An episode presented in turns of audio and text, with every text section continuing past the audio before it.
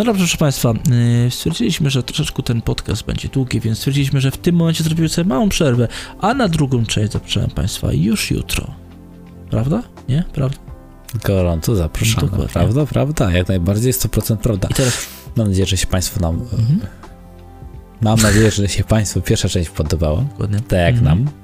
My powiedzieliśmy się przed tym. I że drugą część Państwo... Tak jest. I że drugą część Państwo wysłuchają również z przyjemnością. Oczywiście łapka, subik, udostępnienie. Dzwoneczek. Ding, ding. Oj, przepraszam, już za późna godzina i głupoty się nas trzymają. Tak, łapka, subik, udostępnienie. Jeżeli możemy Państwa o to prosić, bylibyśmy wdzięczni. I Bartku, pożegnam się z Państwem.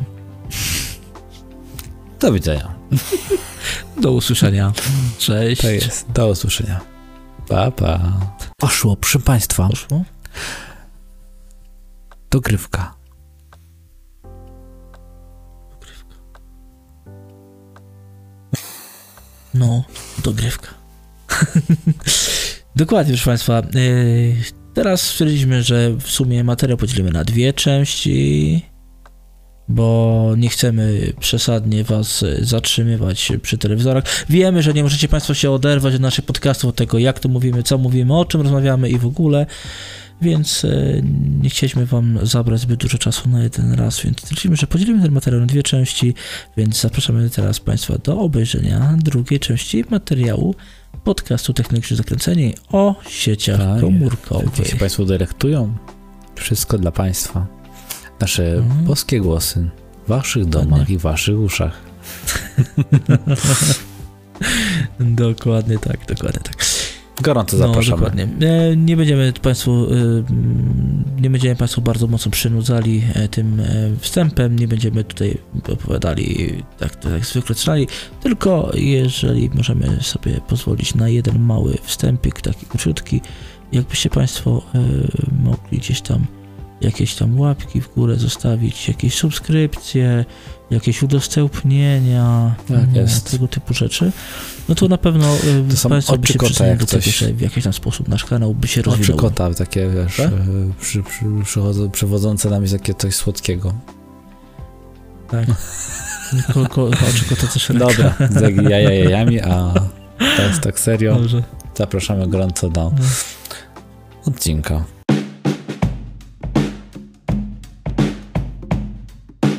Dobrze, to tak jeszcze tylko podsumowując GSM jedną rzeczą. GSM działał zazwyczaj na częstotliwości 850 do 900 MHz, to było w Europie, w Polsce. W Stanach natomiast bardzo często działał na częstotliwości 1800 MHz. To tak ciekawostka. No, dobrze, szybko. Im wyższe megahercy, tym mniejszy zasięg. Tak. Przejdźmy szybko teraz do sieci 3G. Czym się charakteryzowała? Charakteryzowała się większą przepustowością danych, wprowadzeniem nowego standardu wysyłania wiadomości, który miał być już nie Smart Message Service, tylko Multimedia Message Service, czyli MMS-y, które w sumie de facto się nie przyjęły, nie? Znaczy, wiesz co? Jak to się nie przyjęło, jak też wysłać SMS-em zdjęcie, to nie jest to przecież SMS, tylko to jest MMS, tylko niektórzy już o tym nie myślą. Tak, ale mówię, że w tych czasach, kiedy to było promowane, to tak jak ludzie, MMS, nie, bo to inaczej. Zresztą nie każdy telefon miał aparat, ten... Inna stawka była za MMS-a, za SMS-a, także tutaj trzeba sobie powiedzieć, że to jednak... Ludzie jak patrzyli, ile mają wydać, to to nie dla mnie, to ja SMS-a napiszę. Wiesz, zaletą w ogóle SMS-ów jeszcze i samego tego pisania, to jest ten przed erą jeszcze paneli dotykowych, no to była tak zwany szyfr komórkowy, co nie? Nie wszyscy wiedzą, że to jest szyfry, tak? Że pod 9, pod cyferblatem, powiedzmy, czy tam przed 9 przyciskami, które mieliśmy do wyboru, czy tam plus 0, no to kupić 10, no to mamy po 3 różne literki, tak? I ludzie już na przykład jadąc tramwajem, trzymali sobie telefon gdzieś tam przed sobą, nie patrząc na niego i pisali SMS-y. I to jest dowód na to, że szyfrowanie można się wyuczyć, jak jest potrzeba. I to na etapie perfekcyjnym, że nie patrząc na to, tylko potem wiesz, popatrzysz kontrolnie, cyk, i mam, ale ja się tu muszę pochwalić, albo się nie pochwalić. Mam iPhone'a Hammera pierwszej generacji, tam jest system operacyjny, który jest na właśnie oparty na takich założeniach przy obsłudze sieci, powiedzmy, że 2G, czyli nie ma tam panelu dotykowego, jest bardzo toporny słownik T9, który też podpowiadał. No i też trzeba się było przestawić. Ciężko się na tym SMS-y pisze, to już naprawdę no, to wielki ból. Wiesz co, powiem tak, ja pamiętam, a propos pisania SMS-ów na klawiaturze takiej numerycznej, to ja byłem chyba jednym z mistrzów tego, bo znaczy generalnie tak, potrafiłem często ręka pod biurkiem, patrzę się nauczycielowi w oczy jeszcze w szkole, a piszę pod stołem SMS-a, nie? Także no, to było genialne nieraz i tak się nieraz śmiałem z tego wszystkiego, że się w głowie nie mieści. Normalnie faktycznie autentycznie pisałem pod biurkiem, nie? No, ale tak, to było taka zabawna historia. Dobrze, więc wróćmy jeszcze teraz do 3G. 3G już oferowała właściwie nam dostęp, można powiedzieć, do niemalże prawdziwego internetu. Znaczy, no właściwie do prawdziwego też. Do prawdziwego przede wszystkim. No i już tam były transfery, już naprawdę bardzo ciekawe. Potrafiły być, chyba zaczynały się od 3,6 megabita na sekundę do nawet 42 teoretycznie w dalszym rozwoju sieci, w późniejszych standardach sieci. Ja brałem sobie specjalnie internet mobilny oparty w Playu na abonament za jakieś, powiedzmy, tam 30 parę złotych wtedy, z ograniczeniem tam do, wiadomo, megabajtów, ale to działało pierajsko szybko. Panie, to zapierdzielało. Tak, no to było 2010, no dobra, 12 rok. To 12 rok. Pewnie nawet po 4G myślałeś, to było ubrane pewnie. Nie, ja to brałem po prostu, żeby mieć jakikolwiek internet najtańszy na rynku, jaki był, żeby mieć w ogóle kontakt, bo wtedy miałem krucho z kasą.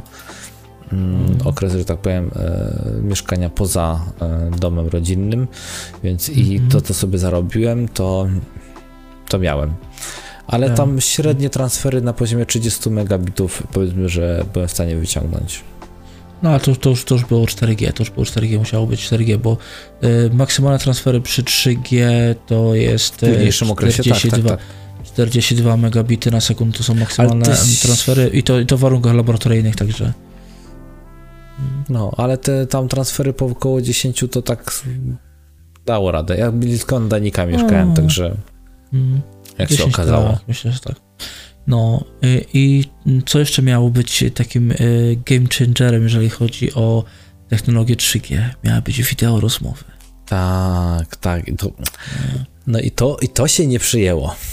To się nie przyjęło. Bo to miało bazować na internecie, ale nie korzystać z internetu, tylko z tak czy siak wliczać się w abonament ekstra. Także to się nie przyjęło, bo ja pamiętam, że tak było. Miałem w telefonie bodajże Sony Ericsson Walkman. Nie, to już był Sony Walkman. Super. Ogólnie to polecam taki telefon. Nawet bym powiedział, że teraz bym sobie, bo on był bardzo prosty w obsłudze. Miał nawet żyroskop. No i on ale tam miał taką opcję. Już mówisz o smartfonie, czy jeszcze? Bo to nie, to jeszcze telefon. Teraz ci powiem dokładnie. Raczej Sony jak weszło, to już były tylko smartfony robili. Nie, on taki był, miał taki kształt, czekaj, żeby tak to Państwo też widzieli, takie łódeczki delikatnie i on się rozsuwał, tak zjeżdżała klapka, co nie? I powiem, że pod tym kątem on był po prostu mistrz. To był Sony jeszcze Ericsson. Myślisz, że Ericsson jeszcze? Tak, to był jeszcze Sony Ericsson. Chyba tak. Chociaż. 800? Czekaj. Nie było 800. 800 to było co innego. Kurczę, z wyższej numeracji, z wyższej numeracji, ile dobrze kojarzę. On był bardzo dobrze skonstruowany i... Ale mówisz, że Sony Ericsson? Może. Tak mi się wydaje. W300? No, tak też. Nie, W300 to był z klapką. Ja pamiętam. No, też, ale to, bo... ale to jest ten etap, tak, to jest ten etap. No, wiesz co, włóczysta pamiętam, że z klapką, bo sam go miałem przez no, długi czas, to był tak, jeden z telefonów, przy którym dużo utknąłem. To mógł być ten W30, by się zgadzało, i tylko że on był rozsuwany, więc... Znaczy nie, to był rozsuwany, to było, nie wiem, się da, że W800, bo 810 to był inny. Tylko że nie był dotykowy. To nie. Seria W to była Walkmany bez dotykowych rzeczy. Dobra, mniejsza z tym. Dokładnie. Bo ja bym, że tak powiem, już powoli zmierzał ku, że tak powiem, 4. No, czyli dobra, czyli tak, co nam dawało właśnie 3G, czyli wyższe transfery, zwłaszcza w późniejszym czasie, a przede wszystkim na samym początku te wszystkie właśnie to feature, które się nie przyjęły, co mówiliśmy, właśnie MMS-y, wideo rozmowy. I tak de facto, tak, szczerze mówiąc, większość operatorów nawet nie uruchamiała wideo rozmów, nie pozwalała na wideo rozmowy, a większość, szczerze mówiąc, telefonów, zwłaszcza z Androidem, które jeszcze wchodziły przed siecią 4G, w ogóle nie miało kamer z przodu, więc... Tak, w ogóle kamera w aparacie też długi okres musiał minąć, żeby to weszło do użytku. Dopiero potem właśnie jakby odkryli producenci, że można jeszcze sprzedać produkt pod kątem takim użytecznym, tak? Wiadomo, zdjęcia 3 megapiksele, rozdzielczość dramatyczna, no pytanie jaka matryca była stosowana. Ale te późniejsze telefony no, zaczęły sobie coraz lepiej radzić. No i faktem, tak jak mówisz, przednia kamerka to bardzo późno wyszła, no bo ona była, nawet jeśli to było 0,3 megapiksela, więc jakoś była 800 na 600 bym powiedział chyba nawet, albo nawet 480 to było. 480. No. To, prawda jest też taka, że co ciekawe, feature phone, czyli te zwykłe, bez klawiatury dotykowej, bez ekranu dotykowego, one częściej miały kamerki niż późniejsze Androidy. W ogóle Android do samego początku w ogóle nie posiadał obsługi kamerki, dlatego telefony, właśnie smartfony nie miały tych kamerek. Taka ciekawostka, nie? No, wracając, mówię tak, no to mamy chyba mniej więcej podsumowane, bo 3G mamy chyba mniej więcej podsumowaną, co tam i jak tam to wyglądało, więc... I tak właśnie, proszę Państwa, działała sieć 3G. Przepraszam bardzo, zapytam się, czyli jak? Czyli działała. Moim zdaniem 3G to jest najlepsza sieć, jaka może być. Tak? I czemu? Bo na te czasy, co była rozpowszechniona, naprawdę oferowała szeroki zasięg i dostęp do internetu przy, nazwijmy to, bardzo przyzwoitym transferze danych. I moim zdaniem tak, ale... mogłoby tak zostać do dnia dzisiejszego, przynajmniej jeżeli chodzi o ogólnie tak by pokrycie całego, jako w jednym standardzie, tak? Powiem tak, 3G, w tym momencie ona ma duże pokrycie, to jest prawda, ale przez długie lata 3G miała bardzo, nasi operatorzy mieli bardzo niskie tempo we wdrażaniu 3G, także... No tak, zdążyło być co innego. Zanim pokryło w 100%, populacji, 99% populacji, to zdążyło wejść 4G, więc no... Tak, no tak, ale mówię, to jest jakby ten przedział transferowy dla wielu osób, gdzie 10 megabitów to jest w opór. Może nie. Nie, to jest wciąż marzenie dla wielu osób. No. Dla wielu osób to jest wciąż marzenie. 10 megabitów na sekundę to jest wciąż marzenie. Bo więc nawet w sieci 4G niekiedy nie ma. No. Zgadza się. A nawet też wiesz, niektórzy mają 4G, tylko że nawet 4G potrafi chodzić gorzej, tak? Ja na przykład się. No często gęsto przerzucają się zamiast 4G, żeby korzystało tylko z sieci 3.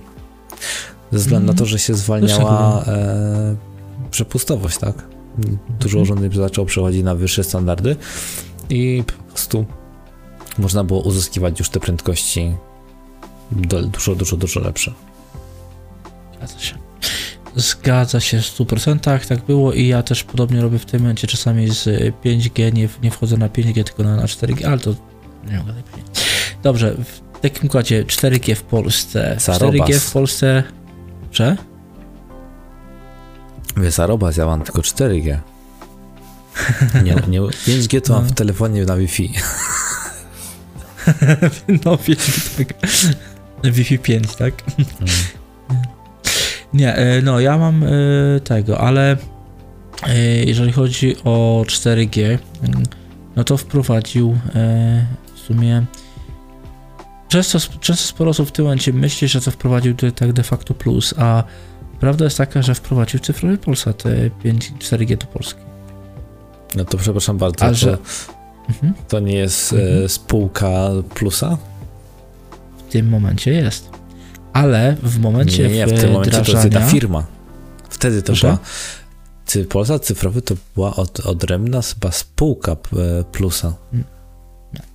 Cyfrowy Polsat należał do Zygmunta Solorz-Żaka, a Cyfrowy Polsat, a Plus GSM był spółką chyba nawet notowaną na giełdzie, a w każdym razie wiem, że w skład tam wchodziło bodajże KGHM udziałowcy chyba, o ile dobrze pamiętam, jakieś tam polskie firmy takie energetyczne, firmy energetyczne i do tego wszystkiego bodajże brytyjskie O2 i coś tam jeszcze.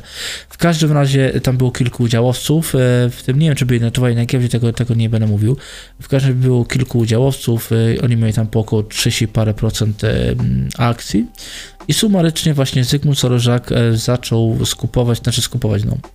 rozmawiać na temat tego, że chce kupić te akcje, czyli Zygmunt Solorz-Żak, który jest właścicielem Polsatu, który stworzył Polsat, zaczął powoli tam rozmawiać o skupieniu tych akcji.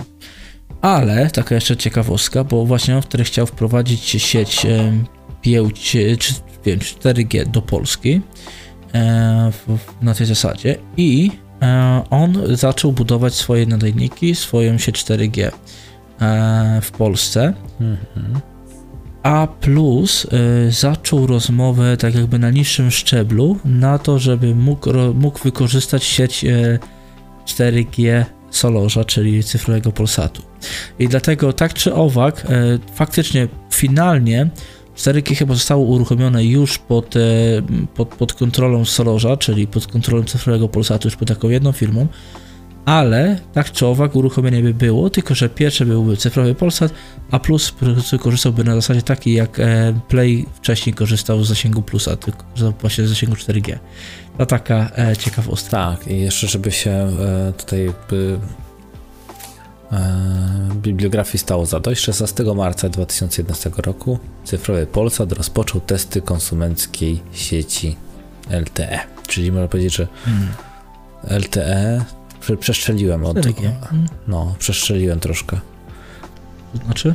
To był 14 rok, to nie? No, to chyba 12-13, no to 11 rok. No, a tak naprawdę to 25 maja już było jasne, że będzie działało. Tak. Więc zgadza się, więc tak jak mówiliśmy, to prawda nie mogliśmy ustalić start, tak? 3G, 4G, no. Dokładnie. Wreszcie nam się to udało ustalić start. Dobrze, więc tak. Co miało nam zapewnić 4G? W sumie żadnych takich innowacji, w żadnym wysyłaniu wiadomości i tak dalej. Tutaj nie ma 4G, nie? Gdzie nie masz 4G? No mówię 4G, poza prędkością dostępu do internetu nie ma żadnych innowacji większych. Nie, to była kwestia przepustowości danych. No bo co mogą wymyślić? Teleportu jeszcze nie wymyślili, 5G też nie oferuje jeszcze. Klonowanie z miejsca na miejsce też jest nieobsługiwane, dopiero 7G będzie miało.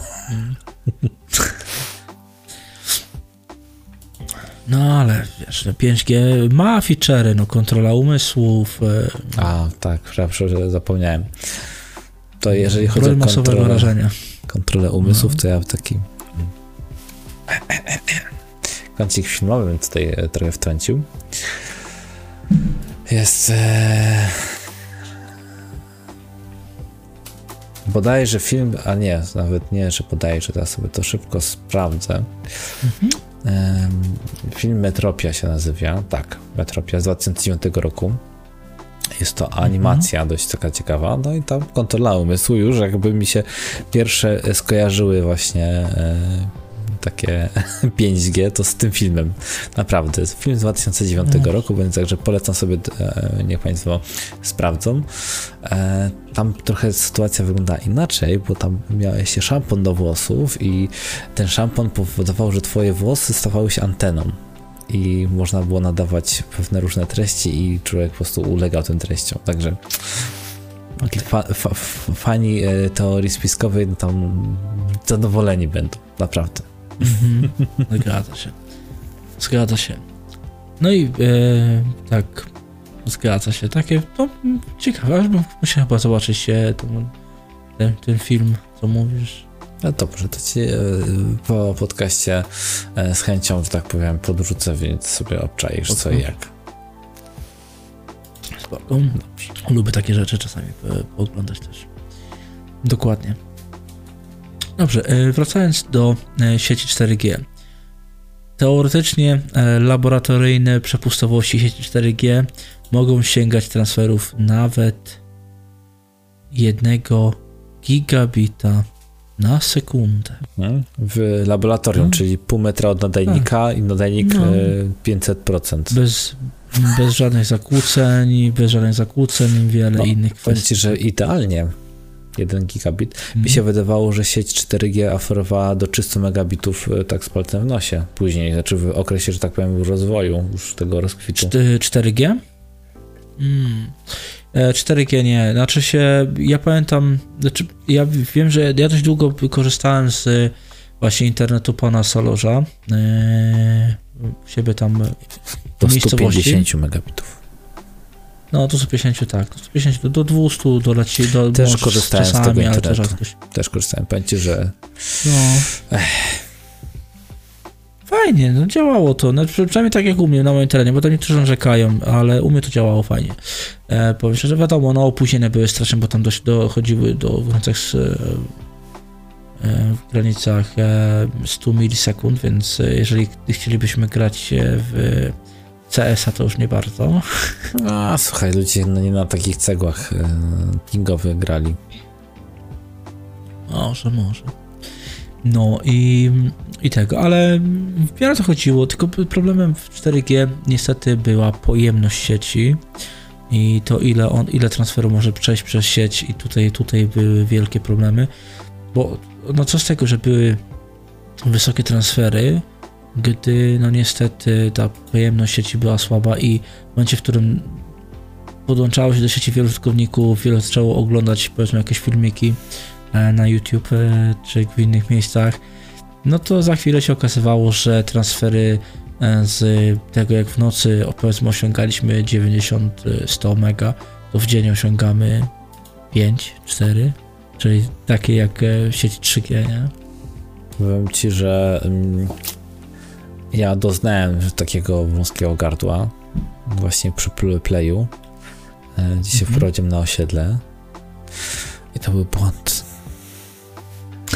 że wziąłem internet mobilny, bo nadajnik jeden, który był tu w ogóle nie na osiedlu, tylko poza osiedlem, więc wszyscy walili do tego nadajnika i w ciągu dnia faktycznie był problem, żeby się dopchać do przepustowości jakiejkolwiek, bo te BTS-y są tak skonstruowane, że one jakby i 3G też tak miało, bo to trzeba powiedzieć sobie, że tak. 3G tak też funkcjonowało i każda inna sieć tak działa, że ona się jakby symetrycznie dzieli na ilość użytkowników, żeby przypisać konkretna ilość pasma danych ilość konkretnych danych do osoby.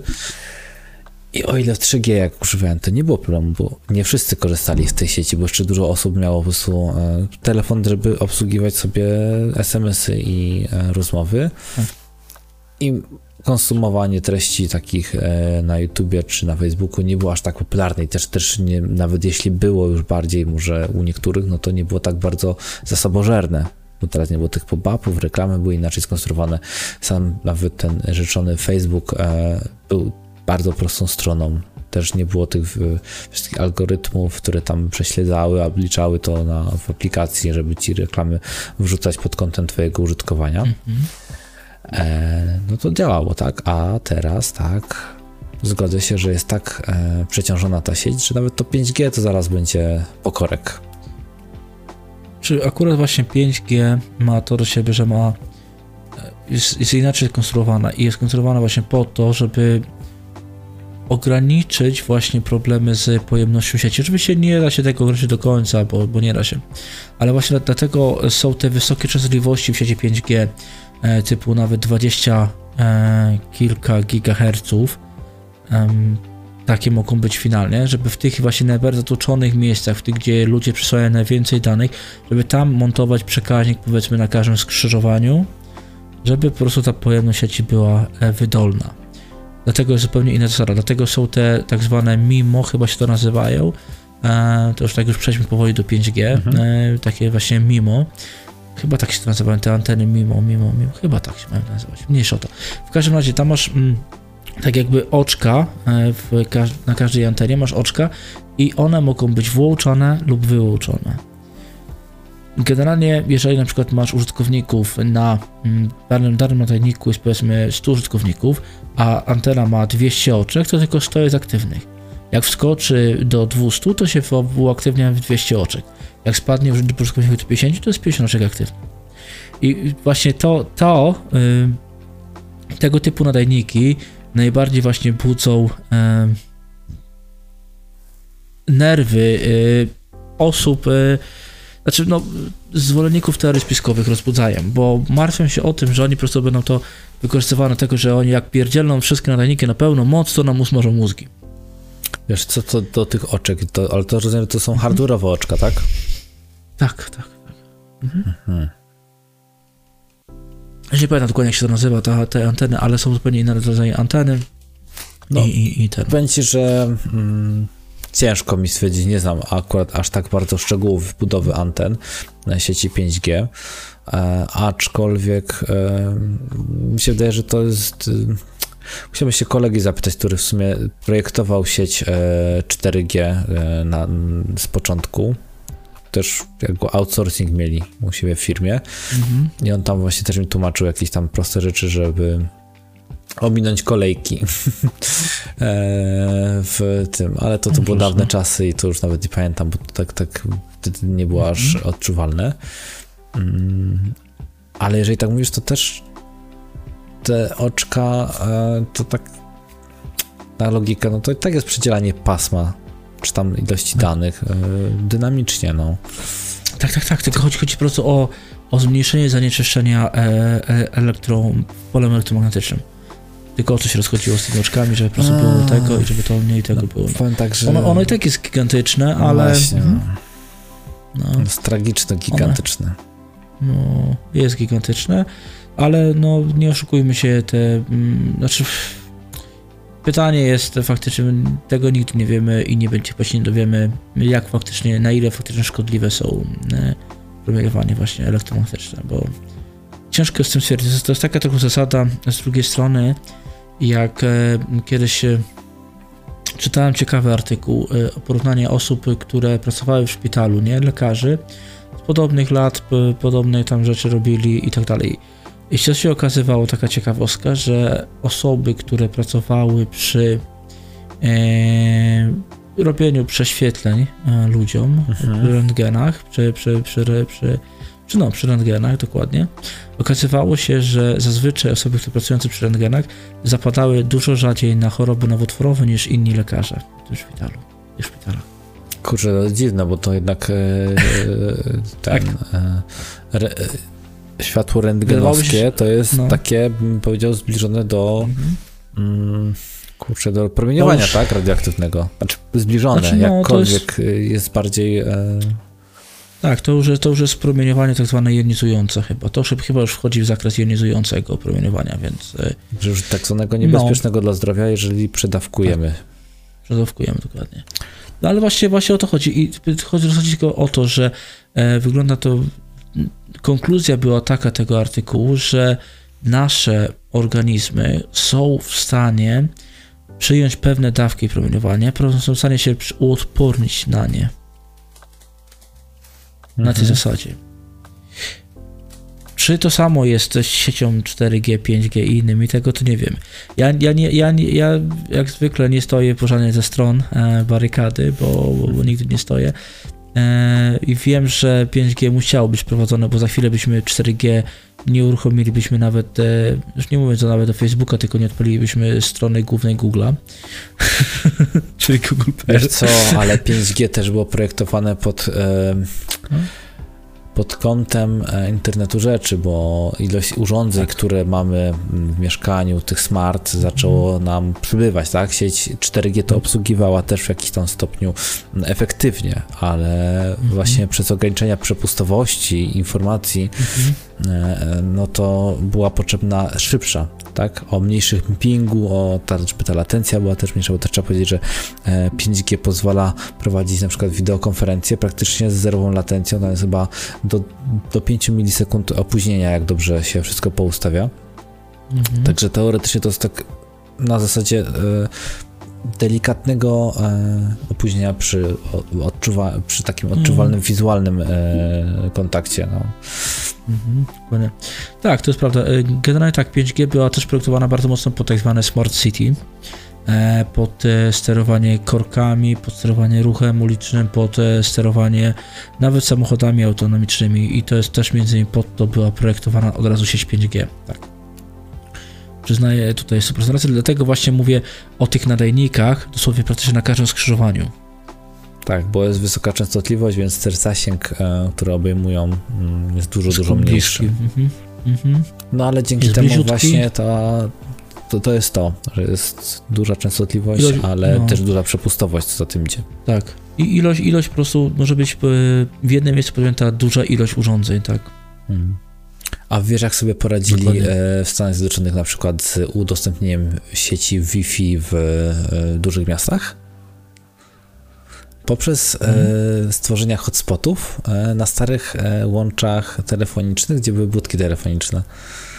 Stworzyli całą sieć i prawdopodobnie to tam jest koncentryczny kabel, więc do 1 gigabita może, nie wiem, zależy jaki miedziak jest puszczony, to w zależności od tego mogą różne, że tak powiem, rzeczy sobie tam podpinać w tym momencie, bo jakby no dziura w ziemi to wystarczy usunąć budkę telefoniczną, postawić słup z nadajnikiem, co nie? Także też takie archaiczne, że tak powiem, rzeczy można wykorzystać do trochę bardziej współczesnych rzeczy. Powiem ci, że tutaj chyba w Anglii w tych słynnych czerwonych budkach telefonicznych właśnie chyba możesz też skorzystać z internetu. Nie wiem, nigdy nie byłem, powiem ci szczerze, ale chyba może nam tu chyba skorzystać jest jako viral. Z internetu. Czy? Chyba to bardziej służy jako viral, wiesz, każdy sobie wejdzie, o budka taka czerwona. No. Ale znaczy... Powiem tak, mieszkam tutaj no, prawie 7 lat, Jezus Maria, to już, szkoda gadać, w każdym razie tak, prawie 7 lat i widziałem 2 razy osoby w budce telefonicznej. Kurde, no ja kiedyś korzystałem z takich budek stacjonarnych telefoniki, to było wtedy, karty się takie kolorowe kupowało, różne zbierało się karty. O Boże, raz prawie wpierdol dostałem za taką kartę. To co, następny podcast o połączeniach telefonicznych? Szkoda gadać, jesteśmy tak sentymentalny. Co byśmy nie robili. Oj, tak. Jak to byśmy nie chcieli zrobić to bardzo profesjonalnie, to zaraz jest takie rozciąganie tematu na nasze doświadczenia, ale dobrze, dzięki temu też Państwo mają takie chyba poczucie, że ten podcast jest podcastem, a nie sztywnym przekazaniem newsów czy informacji, jak to niektóre kanały potrafią czynić. My mamy swój styl, także... Dokładnie. Mam nadzieję, że Państwu się spodoba. No jak do Państwa w końcu dotrze. Tak. Dokładnie, ale chciałem tylko też powiedzieć jeszcze o jednej największej wadzie internetu mobilnego i w ogóle tych sieci 3 i 4 i 5G. To jest limit transferu danych. Bo co by nie mówić, dobre 3G bez limitu transferu danych niż 5G z limitem. Tak. Dokładnie. Bo... Zważywszy w tych czasach, co jesteśmy teraz, gdzie no, konsumujemy tyle treści przez internet, że to się w głowie nie mieści. My sobie nawet tego nie zdajemy sprawy, ale głupia strona internetowa, ona teraz potrafi ważyć takie i tak niebotyczne ilości danych, tak ważyć mówimy, no takie tak, ale potrafi zajmować tak niebotyczne ilości transferu, żeby ją wyświetlić, to się w głowie nie mieści. To nie są te strony, które były 15 lat temu, że otwierała się strona tam 2, 3, 4, 5 kilobajtów teksty i jakiś tam obrazek i koniec. Tylko tutaj tak reklamy, to jest po prostu coś niesamowitego. Głupie otwarcie strony internetowej potrafiłby pewnie, powiem szczerze, chyba takie głupie otwarcie strony internetowej potrafiłby zjeść to, co mieliśmy w początku sieci 3G, limit transferu danych. No... No bo tam było takie czasy, że było po 50-40 mega, czy jakoś tak, w takich tańszych abonamentach. No, nie prędkość. Ale tylko tyle mogliśmy pobrać danych. Ale muszę też powiedzieć o inicjatywie takiej właśnie, bo ogólnie mamy tutaj BIM, czyli bezpłatny internet mobilny. No bo to trzeba być uczciwym. Coś takiego istnieje w Polsce. Transfer jest 512 kilobitów na sekundę. No mówisz o tym. Tak, o tym właśnie. O kolejnym projekcie Solorza. Tak, który do tej pory funkcjonuje i koszta są naprawdę relatywnie niewielkie, tylko że właśnie tak mówisz, 512 kilobitów to ile czasu musielibyśmy poświęcić, żeby się zbuforował jakiś filmik w 360p na YouTubie?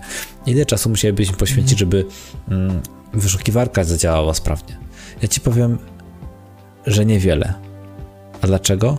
Trzeba szukać rozwiązań tego typu, które ucinają wszelkie pop-upy, ładowanie grafik i jesteśmy w stanie oczywiście korzystać z takiego internetu, tylko że pozbawiamy się dużej części informacji, dużej części takiego estetycznego podejścia też do konstruowania stron i właśnie wracamy do takiego bardzo topornego z początku lat 2000 internetu opartego na HTML-u, gdzie nie było ani reklam, ani żadnych właśnie pop-upów, ani grafik, które nam trafiły mega dużo zjeść transferu. Także jeżeli ktoś jest nastawiony właśnie tylko i wyłącznie na taki aspekt informacyjny i nie chce płacić za internet ani grosza, to może korzystać z ARO. Polecam. ARO 2, tak. Tak, sam będę prawdopodobnie beneficjentem tego, tylko że abonamentu, bo też są abonamenty, gdzie płacę sobie 5 zł miesięcznie za 3 giga transferu i powiedzmy, że coś na zasadzie smart domu chcesz stworzyć w domku w górach, czyli mieć tam powiedzmy komputer, który będzie robił za serwer, może być to Raspberry Pi i uważam, że 3 giga mi wystarczy, więc mogę opłacić z góry abonament za rok, to jest 5 razy 10, to mam 50, plus 2 miesiące to mam 60 zł za rok. A żeby sprawdzić pogodę, wysłać jakieś dane, zobaczyć, podpatrzeć zdjęcie, to mi powinno wystarczyć w zupełności. Wysłać maila, odpisać na wiadomość, to wystarczy, zgadza się. Nawet nie, do samej obsługi systemu smart, czyli wizjefonię, wszystkie odczyty logi z temperatury. Ustawiać sobie jakby internet, który jest przeznaczony tylko i wyłącznie do użytku jako smart dom. A tego mówię, 60 zł na miesiąc, znaczy 60 zł na rok, to nie są pieniądze. Owszem, wysłać maila, takie rzeczy też można. No ale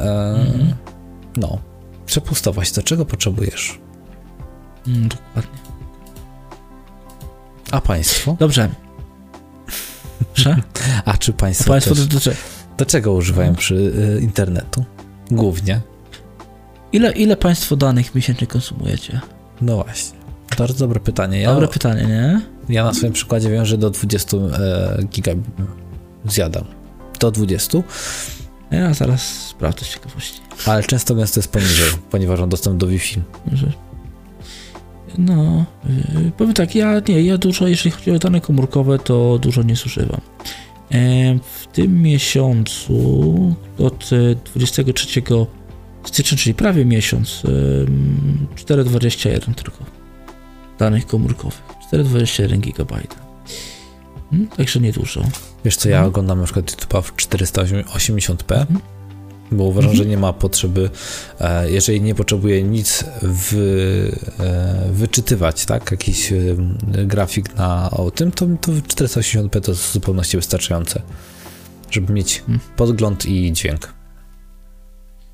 Wiem. No, to tak jeszcze, co ja mam ciekawego. Jeżeli chodzi o użycie Wi-Fi od 19 stycznia do 15 lutego, czyli do dzisiaj, czyli dosłownie miesiąc czasu, 69 GB. No, na telefonie, tak. Po Wi-Fi. Czyli powiedzmy, że 60 GB miesięcznie, jakbyś potrzebował, to byś zjadał. I w sumie to nie wiem, czy, bo teraz jestem na przedłużeniu umowy, nie wiem, czy właśnie nie będę miał tego typu ofert koło 100 GB. Bo takie teraz są, tu pojawiają się oferty w tym momencie. Tylko, że właśnie muszę zobaczyć dokładnie, czy to nie tylko po sieci 5G, bo to też jest taka możliwość, że tylko po sieci 5G jeszcze hula wiatr. Dobrze, Państwo dajcie znać, ile Wy wykorzystujecie danych zarówno komórkowych, jak i Wi-Fi, bo jesteśmy ciekawi w sumie. Ja jestem ciekaw, nie wiem, jak Bartek chyba też. Oczywiście, że to, no kurczę. No. A ty, Bartku, masz jakieś dane co swoich? Nie masz. Mówisz 20 GB komórkowo, nie? Jak kiedyś testowałem, to dobijałem do 20 giga i taki też mam abonament u wirtualnego operatora, żeby było jasne, gdzie płacę 25 zł i mam w nosie. Jedyny problem i ograniczenie to jest korzystanie z internetu poza granicą Rzeczypospolitej Polskiej, ponieważ tam jest pakiet bardzo skromny i za resztę trzeba będzie płacić. To tak teraz powiedzcie mi Państwu, gdzie ja mogę znaleźć... O, jest użycie danych, proszę bardzo. Ostatnie 30 dni 37,9. No, ale nie liczę tego tak jako standardowo, ponieważ siedzę na kwarantannie. A to było po Wi-Fi czy po...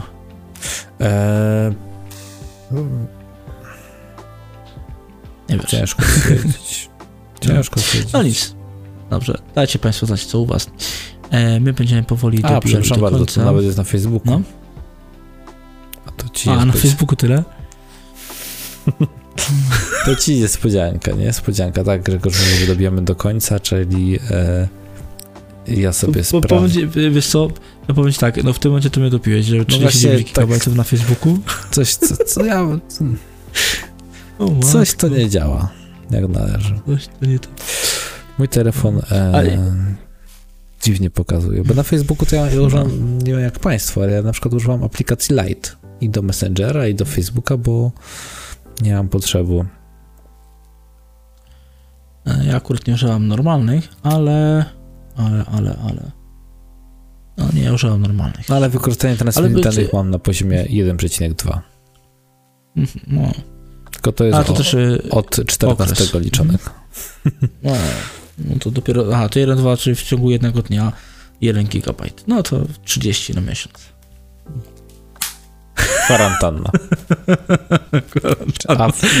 A tak naprawdę w 27 jeszcze, jak nie używam, bo i tak mam Wi-Fi pod ręką. Wiem. No ja mówię, tak jak mówiłem, te dane, ale to chciałem zaznaczyć, że jeżeli chodzi o treści takie jak YouTube, to ja raczej konsumuję na telewizorze i to już kilka razy mówiłem, więc to skoro mi się wzięło 70 GB na komórce zużycia danych, to naprawdę nie mam pojęcia, nie? Wiesz, ja korzystam z YouTube'a głównie na telefonie, tylko że używam przeglądarki, która umożliwia wyłączenia obrazu i w sumie tylko samo audio odsłuchania, więc w pracy czy nie, gdzieś jestem, to konsumuję te treści audio jak najbardziej w 100%. No dobra, no właśnie. To już tak. 2 godziny za chwilę dobijemy, będzie kolejny rekord. Dobrze. Już jest rekord. Nie, jeszcze chyba nie, chociaż... No, zobaczymy. Całkiem. Dobrze. Szanowni Państwo, skoro już kończymy, to ja chciałbym tylko Państwu uprzytomnić, że dobiliśmy do końca podcastu. Jeżeli Państwo do tej pory wytrwali, to zapraszam do wpisania w komentarzu hasło GSM, czyli GSM, wtedy będziemy wiedzieć, że państwo dosłuchali do końca. Przynajmniej zobaczymy, ile z państwa jest na tyle cierpliwych. Zachęcam oczywiście... Kto wytrzymał naszą paplaninę? Tak jest.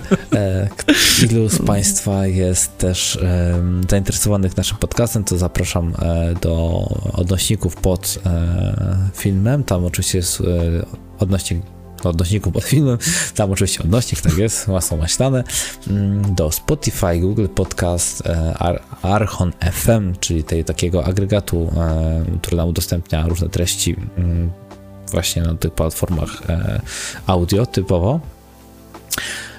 No i co? Zaglądnięcia oczywiście na kanał, ustawienie suba, lajka, jakieś jeszcze komentarza, będziemy bardzo zadowoleni. Dokładnie tak.